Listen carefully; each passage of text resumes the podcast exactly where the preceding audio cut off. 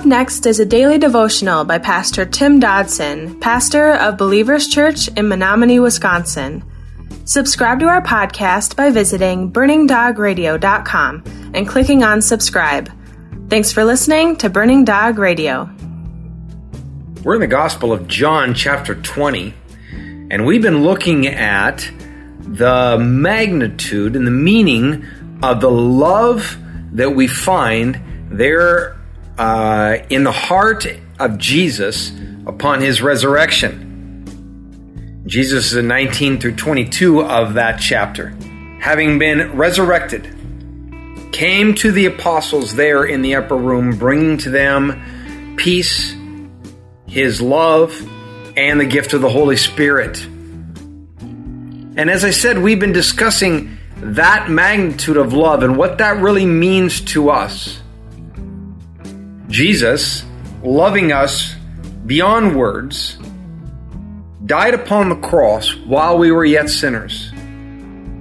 Yet C.S. Lewis, understanding the situation before him, was once quoted as saying, On the whole, God's love for us is a much safer, safer subject to think about than our love for Him.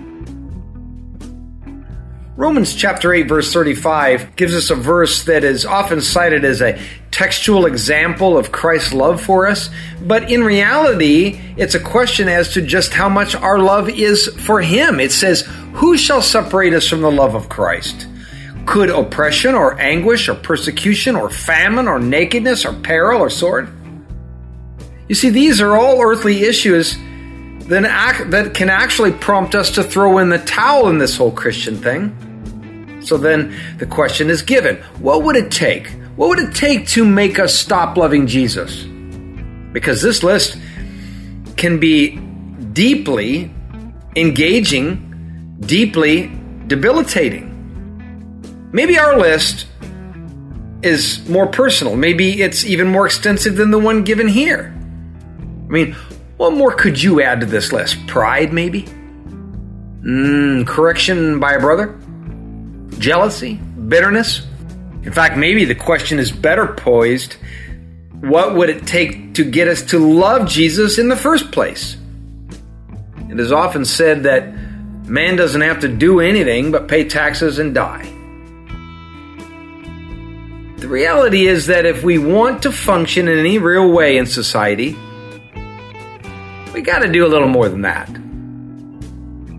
We have to work a job and pay our bills and buy and eat food and, and you know, drive at a legitimate speed and get along with others in a reasonable fashion. All of that as well as paying our taxes and die. No, no one says we have to love these things, but we are still compelled to do them, aren't we? But what is compelling us to do them then?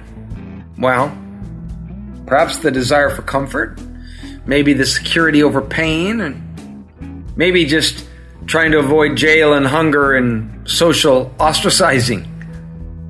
In other words, I am often simply motivated by the care and the positional standing of the Almighty Me. Certainly, this cultural mandate has carried over into various areas of our lives, very much into our marriages I mean, we, we say we love our spouses, but our interaction with them is often motivated by that almighty me once again. How often we tend to interact with him or her in certain ways because we just simply feel culturally bound, or maybe we're constrained by religious mores. I mean, after all, we, we wouldn't want to, them to leave us or divorce us, right?